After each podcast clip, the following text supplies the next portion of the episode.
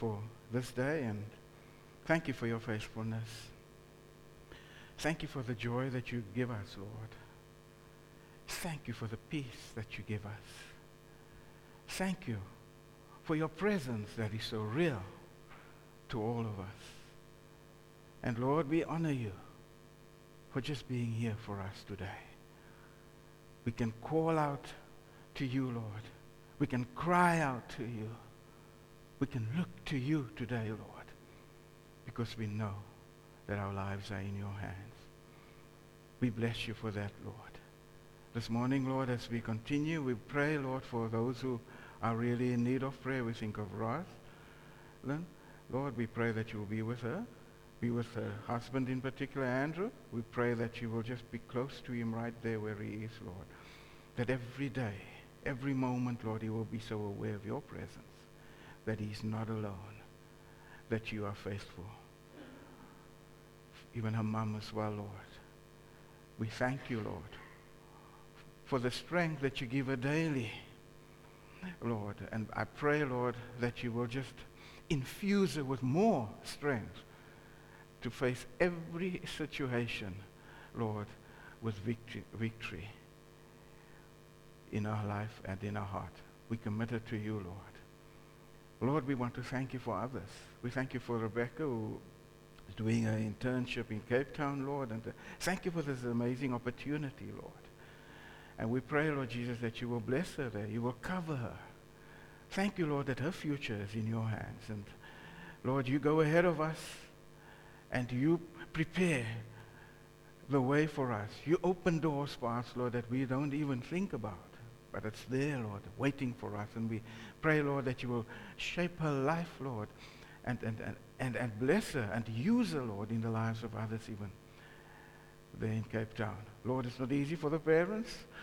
It's not always easy for us to release our children, but we realize we've got to, Lord. But we pray that you will be with, be, be with Robin and Benny and uh, that you will bless them, Lord, and, uh, and that they will be encouraged also at this time. And Father, Lord, we want to come and we want to also bring the Baptist Union before you, Lord, at, at this moment in time, Lord Jesus, they, they, are, they need to, uh, someone has to become the national leader of the Baptist Union, Lord, and, it, it's been for a few years that this thing have, have been stalling. But Lord, we pray for this month in May in particular, Lord, we want to bring the Baptist Union and its leadership before you. And we pray, Lord Jesus, that as they wait on you and to hear from you who the next person is to, to, to lead our denomination, we pray, Father, that you will lead and direct our people. Uh, and di- direct those who are directly respons- uh, uh, responsible for this, Lord, those who are involved in this at this moment, that you will guide them, Lord, and give, give them godly wisdom, Lord, as to, Lord, the next chapter, in, in fact, in terms of the Baptist Union, Lord Jesus. And we thank you, Father, that there's the right person that you already have in mind. You've chosen that person to lead us as a denomination. And Lord, it's, it's the right person the right family, the, the right leadership, and we, we honor you for that, Lord. We just pray, Lord, that you will, we, we will be with our, our Baptist family at this time, Lord, all across South Africa, Lord. We pray that you will just be with us. And uh, Lord, today, as we worship you and as we honor you and as we exalt you, as we look to you, we pray, Father, that your blessings will surround us even further now. We pray that as your word will come to us, Lord, that you will challenge us, and at the same time, Lord, that we will get it right with you and be real with you, Lord. Bless us now further, Lord. We honor you and worship you for your presence here with us. In Jesus' name we pray. Amen and amen. Right, I'll be starting a new series, and, uh, and uh, the f- title of the message here this morning in First John 1 John. It's right in the New Testament after 2 Peter. Once you find Peter, then you will find John. That's all. So just look for Peter for, in the Bible there, and then you, you will find it towards more towards the end of, our, of the New Testament.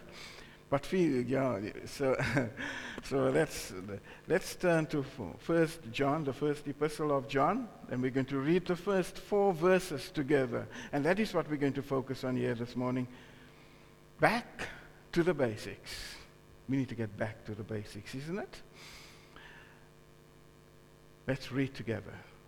That which was from the beginning, which we have heard, which we have seen with our eyes, which we have looked at, and our hands have touched, this we proclaim concerning the word of life. The life appeared, we have seen it and testified to it and we proclaim to you the eternal life which was with the Father and has appeared to us. We proclaim to you what we have seen and heard, so that you also may have fellowship with us. And our fellowship is with the Father and with His Son, Jesus Christ. We write this to make our joy complete. So far, may God bless the reading of His precious word. We are living in a world that is full of lies, confusion, and uncertainty. Isn't it true? As we study First John, we want to live victorious lives in Jesus by knowing and living out the truth of the gospel of Jesus Christ. In the first century, Christian faith was pure and simple in the hearts of all believers. And the believers gave themselves completely to a life of faith in Christ and his mission. But by the time First John was written, cults were emerging everywhere. Corruption was wide scale and all kinds of false teachings already found their, found their way into the Christian community. Cultural views and human traditions merged with and corrupted the pure Christian faith, turning it into cultural, what we call cultural Christianity. Isn't that what is happening today?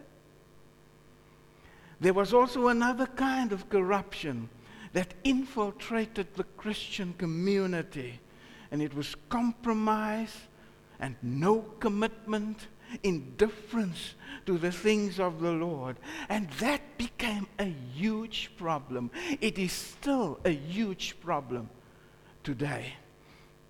People claiming to be Christian, claiming to follow Jesus, but no notion of commitment to Him. Is that where you are this morning? No notion of commitment. You claim to be a Christian. You claim that you follow Jesus, but there's no notion. There's no sign of a commitment in your life. John wrote this letter to expose and refute false teachers and to give believers assurance of their salvation. Brothers and sisters, if you're a child of the Lord, you need to have assurance of your salvation. As many people, when you ask them, Are you really saved? Well, I don't know. I think. It's not about I think. I don't know. It's a matter of knowing that you are a child of the Lord or, or not knowing uh, that you're a child of the Lord. It's one of two things. I'm either not a child of the Lord or I am a child of the Lord. Isn't that true? And there's many believers today, they just don't know where they are. uh, you know, they, you ask them, are they following the Lord? Oh, well, you know, sort of. You can't sort of follow the Lord. It's either all or nothing. And here we're starting here with back to the basics. The first thing about back to the basics here, back to the basics means Jesus is real. And there we're going to focus on verse 1 there. Jesus is real. John is writing to address two misconceptions people had in the first century. All right? It was two misconceptions that people had in the first century. The first misconception was called Docetism. D-O, you see, I don't know if you see the notes there, Docetism. Now, the Docetists believed that Jesus had, seemed to have a human body, but he, he, he did not fully have a human body. You understand that? That's what the Docetists believe. Docetists believe that and taught that Jesus only appeared to have a body. It was not real, it was imaginary, it was a figment of our imagination. That's what Docetists believe. Don't you think people do that today as well? He appeared. He appears. He's just a ghost. Is Jesus just a ghost? You've got to, is he just a ghost to you? He certainly is not a ghost to me. And, uh, and then, of course, the next one, you know, the, the second heresy that John, uh, John is addressing is related. It's related to Docetism, but different. It is called Gnosticism. You've, maybe I've heard this before, but it's good for you to hear these things. Now, Gnosticism, the, the Gnostics asserted that the physical matter, that matter, in other words, is evil, was inherently evil, and spirit was good. They denied that Jesus came in the flesh and claimed that he came only in the spirit. Are you listening? Are you with me? They claimed that the flesh is corrupt and unimportant and that only the Spirit is important. There are many today who only say, would say this the Spirit, only things of the Spirit is important. I'm not going to mention, I'm not going to tell you can imagine, use your imagination here this morning. But here, when you think of the Gnostics, they believe that it it gave them a license, listen to this, to yield to the desires of the flesh, to sin freely and keep on sinning and sinning and sinning and sinning. Because flesh is unimportant. Are you with me? You're very quiet. Flesh is unimportant. They had this license to do that. Isn't that what is happening in our world today? They emphasize the spirit. I, pray, I say it again. There are many emphasizing the spirit. They emphasize this way. They took sin lightly. Many are taking sin lightly today. And because of that, they drifted away from the truth of God. And you know what? It's a dangerous place to be when you are drifting. Because when you are drifting, there comes a time in your life when you don't hear the voice of the Holy Spirit speaking to you, the voice of the Lord speaking to you anymore. There are times, there comes a point in your life when you are drifting that you are so far away that when you look back, you ask yourself, How did I get here? How on earth did I get here? You're so far that you're so lost. You are in so much darkness. And you don't even realize it. And that is why it's a dangerous place to be when we are drifting. And John was concerned about this. Think about it. John, centuries ago, was concerned about it.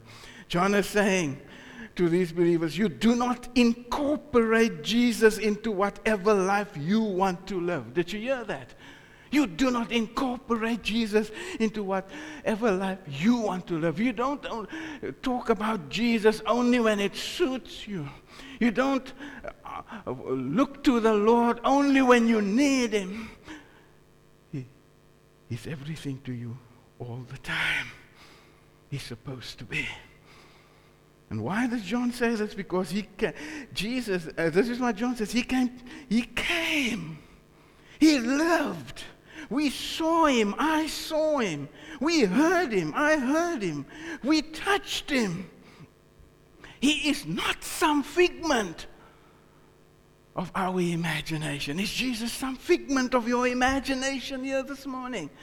I've got good news here this morning. He's real. He is really, really real.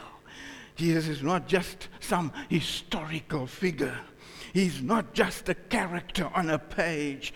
Jesus is real. He is a real person and he is alive. He is more alive right now than every single person here in this building, than every single person on planet Earth. Jesus is real.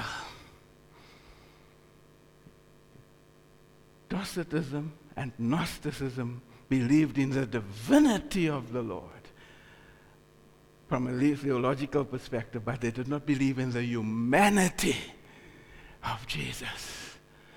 They, they did not think that, f- they felt that flesh is evil. But you know, Jesus became flesh and blood for you and I. Are we back to the basics? You understand this now, eh? He's more alive than anything. But the problem is not these days that we do not believe Jesus is real. People believe he's real. You hear that? Believe he's real. But that, the other thing is, we have created a brand of Christianity where we say, say, Lord, you do not need to be real to me. I don't need you to be real. I know you are real, but I don't need you to be real in my life. Is that where you are? We selectively give him what we consider necessary to ease our conscience. And so we tend to make him just a worldview. Is Jesus just a worldview to you this morning? Or just a value system? Or just a good idea? But Jesus is none of this. Jesus is not a worldview or a value system and a, or and a good idea or a good man, or maybe as young people would say, a good dude. He's not that. He's more than that. Jesus is real. Do we really understand? this morning the realness of Jesus. Do you understand that? It's back to the basics. The realness of Jesus. Is Jesus real to you today? And if he is real to you, what is it in your life that you can only do because of who he is?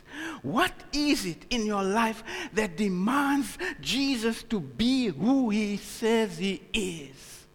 What steps of faith might He be calling you to today? What is it that is standing in the way of Jesus being real, real to you and I today? And when I think of the realness of Jesus, the galaxies this morning shout out, He is there. The flowers sing, together. He is there. The rippling brooks join in. He is there. The birds sing it. The lions roar it. The fish write it in the oceans. He is there. He is real. All creation joins to sing his praise. The heavens declare it. The earth repeats it. And the wind whispers it. He is there. He is real. Deep cries out to deep. He is there. No one can miss him. He has left his fingerprints all over this world. Every rock, every tree or twig, every river, every mountain bear his signature this morning his divine DNA, if we could put it in those words. He signed his name and who he is to every human created in his image, to every human transformed by his power in letters highly visible to all. Some people may deny it but no one fails to see that He is real. Praise God, He's real. We serve a real God, a real Savior, a real King. Do not let your spiritual guard down this morning. The Lord will never let you down. He's always there for you because He's real. Back to the basics, we said, eh? Jesus is real. But secondly, as we go back to the basics, it means he's all, he always shows up. Verse 2 says, The life appeared. Did you see that word there? Appeared. You don't even have to explain that. Eh? He always shows up, he always makes his appearance felt. Just as we sense his presence here with us right now. Jesus is not like some distant relative that you see every few years. He wants to take up residence in your life. He wants to be the go to person of your life. He wants to be engaged and involved in all the details of your life. Most often we think of him as being up there. Isn't that true? Far removed from the cares and concerns of this created world this world he created.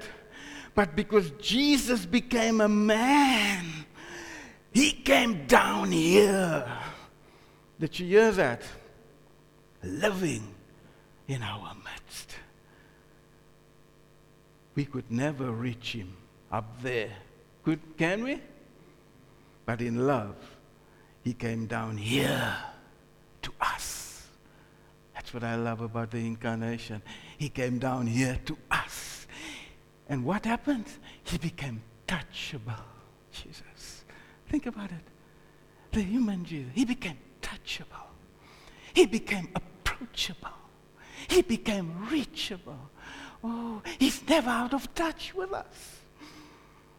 He's approachable. We can approach him and call upon his name and look to him and cry out to Him. He's reachable 24 7. We can reach Him.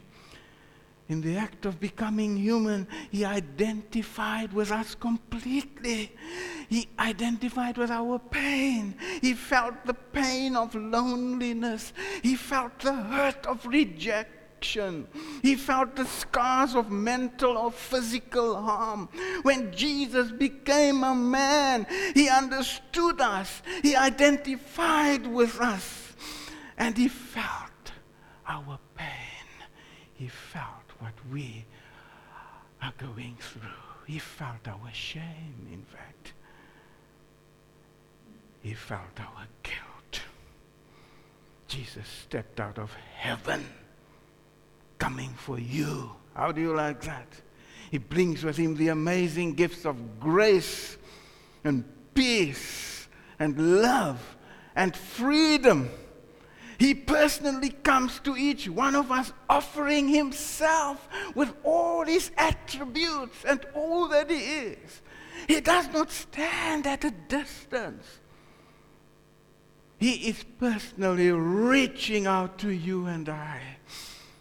Will you come to him this morning? He, the risen Christ, is in so many places. Always has been and always will be. Isn't it true? He has a habit, though, of showing up.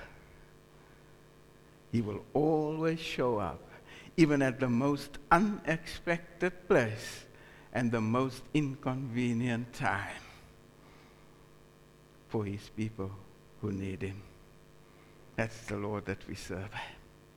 Here for you, can for you.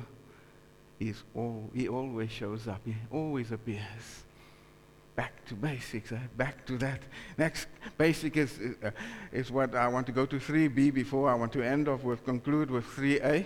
But 3b speaks about, let me read that, uh, 3b there, so that you also may have fellowship with us. Uh, just that word there. We're going to focus on that word fellowship. And that means, ba- back to the basic, means active participation. Remember, John is writing to a community where there is considerable disunity In this diverse community, the Christians were trying to discern their identity in Christ. John wants them to experience fellowship with Jesus and, in the process, fellowship with one another too. Fellowship is important, brothers and sisters, but it starts with us having fellowship with the Lord. I ask you this morning are you in fellowship with Him or are you out of fellowship with Him this morning? Eh? Fellowship. In Greek, we all know the word means is koinonia, and it mean, literally means to share life together, to have things in common. Fellowship has the meaning of intimate sharing or participation. We human beings are social creatures. We are, we've been created to have relationships, interpersonal relationships with one another that, that are meaningful and that are deep. You see, Christian fellowship, this is what John is saying, uh, is eternal, blessed, deep, and mutually edifying. The early church was known as a community of love because of the fellowship they had with one another, because of what they shared in common, and how they were there for each other. Some even sold their properties for one another to support one another. Our life in the Lord shared together expresses itself powerfully. It is the overflow of His life in us. Isn't that amazing? The overflow of His life in us. Oh, let us learn to love each other and share each other's journeys here today, as the, the early Christians did. Everything that we do and are ought to come out of our fellowship. I ask you again are you in fellowship with the Lord? Or are you out of fellowship with Him this morning? Because if you're in fellowship with the Lord, it will lead to a deepening of it, not a decline of it. Eh? In the early church, something was burst out of a place of fellowship and deepened the fellow, their fellowship as believers. Fellowship means to trade. I love this our God encounters with one another. When last have you shared your God encounter with another? We're here together today to have fellowship, but we trade our God encounters with each other. We, we share with one another where the Lord has taken us from, what the Lord has accomplished in our lives. Isn't it true? We, we trade our God encounters. That's what fellowship is how much of what we do is burst out of God encounters, out of true fellowship. And there, therefore, it takes us much more, much deeper than we could ever imagine. So when we gather together in our life groups, when we gather together as a church, when we share with one another, Every time we have fellowship, something new is birthed. You get the picture? Isn't that true? You are blessed. Somehow, some, you are taught something. You hear something that you haven't heard before, or that you've heard before, but you need to hear again. Something is birthed in true fellowship with one another and with the Lord. Fellowship is a place of, again, yeah, I'm repeating myself, but I want us to understand this word. Fellowship is a place of spiritual birth. If we want spiritual birth, we must be in a place where it is occurring. We can't go where there's no life where, where, where, where God's blessing and presence is there, where the word is deep and profound and, and hits us where we need to be. Uh, we need to be hit or strikes us maybe a better word where we where, where we need to be struck Fellowship is the place of spiritual birth, brothers and sisters. We must be in a place where it occurs. How I long to see true spiritual birth these days, rather than a dressing up of the flesh. That's what happens, eh? We dress up. the flesh. How do we dress up the fle- flesh? That which is born of the flesh, the Bible says, is flesh. Isn't it true? Just born out of your experience. Oh, I've had all these experiences. You know, and we talk about our, our experience. But, you know, and our experience is vital, it's important. But sometimes, you know, we only go through the motions because of our experience, our last experience, or our academic ability, or even our cerebral, our head knowledge, in other words, without an actual encounter with the King of Kings. We're talking about an encounter with the King of Kings, brothers and sisters. That is not real if it's, if it's not an encounter with the King of Kings. And it will not deepen fellowship. Fellowship is when we gather together the way we gather here on a Sunday morning and at other times. That's what fellowship is all about. Where something, that's where something will be birthed. Only an intimate relationship with Jesus Christ deepens fellowship. And then finally and fourthly, uh, you know, when we think of uh, uh, that 3A there, you know, at, uh, when we think of going back to the basics or back to the basics, it, it means spreading the good news. With 3A, we proclaim to you. I don't even have to say anything else, eh? We proclaim to you. Eh? Spreading the good news. Who have you been reaching out to lately? Have you been reaching out to someone? Now, there are two schools of thought today when it comes to reaching out to others, when it comes to evangelism. Some people say, I'm just going to live the Christian life and others will see the difference. I'm just living it. I'm not going to say a word. I'm going to keep it private. I'm going to keep it a secret, but, uh, but I will just live it. There are times you've got to just live it. I agree. But is that enough? I'm just asking. You know, you can answer that. Eh? And then the other school of thought is I'm going to tell everyone about this new life. I'm not going to be silenced. Nobody's going to keep me quiet. I'm going to tell everybody. And every time we see, you know, an enthusiast, an enthusiastic person walking down, uh, coming towards us, we say, "Oh, let me get away," because this person is going to talk about the Lord. It's better if, they, if you hear about the Lord. Eh? Isn't it true? I'm going to tell everyone. We get, you know, um, I remember when, you know, when I got saved. Yeah, and that was many moons ago. Uh, the only thing I wanted to do is to share with everybody this joy and this exciting life. You know, I could not. I went to at school. Even my teachers, they, they tried to escape me because I wanted to witness to everyone because this is something new that happened in my life. And I wanted everybody to know about it. You ask me, hey, Pastor, are you still like that today? Well, I've matured, but I still, I'm still doing it. And I'm still doing it enthusiastically when I have to share Jesus with others. There is no room for mediocrity when you are in fellowship with Him. You see, the status quo Christianity is is a concept you should refuse to hold on to at all times. It is about being radical for Jesus. And the time has come for us to become radical for Jesus again. I want to say this it's important that we become radical for Him. Everybody's quiet. They don't want to hear that word. We're radical about so many things, how about being radical for Jesus? Huh?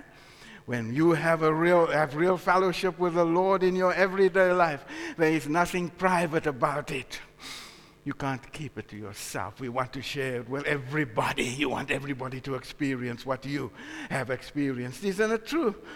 Whoever you are, whatever you are doing, wherever you are headed, your life is making a statement to this world.